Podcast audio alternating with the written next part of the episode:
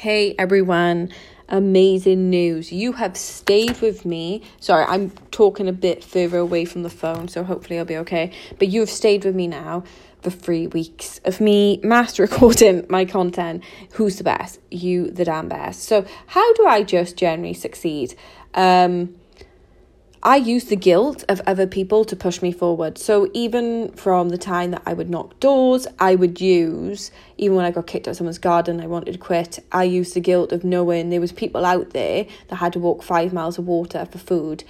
And if that was me, I would want someone to help me. So boohoo my first world problems.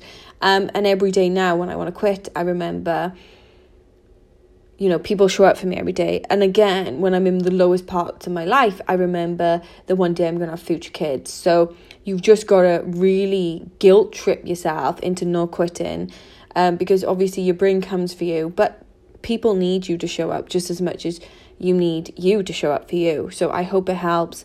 Um, I hope you all have an amazing day. See ya.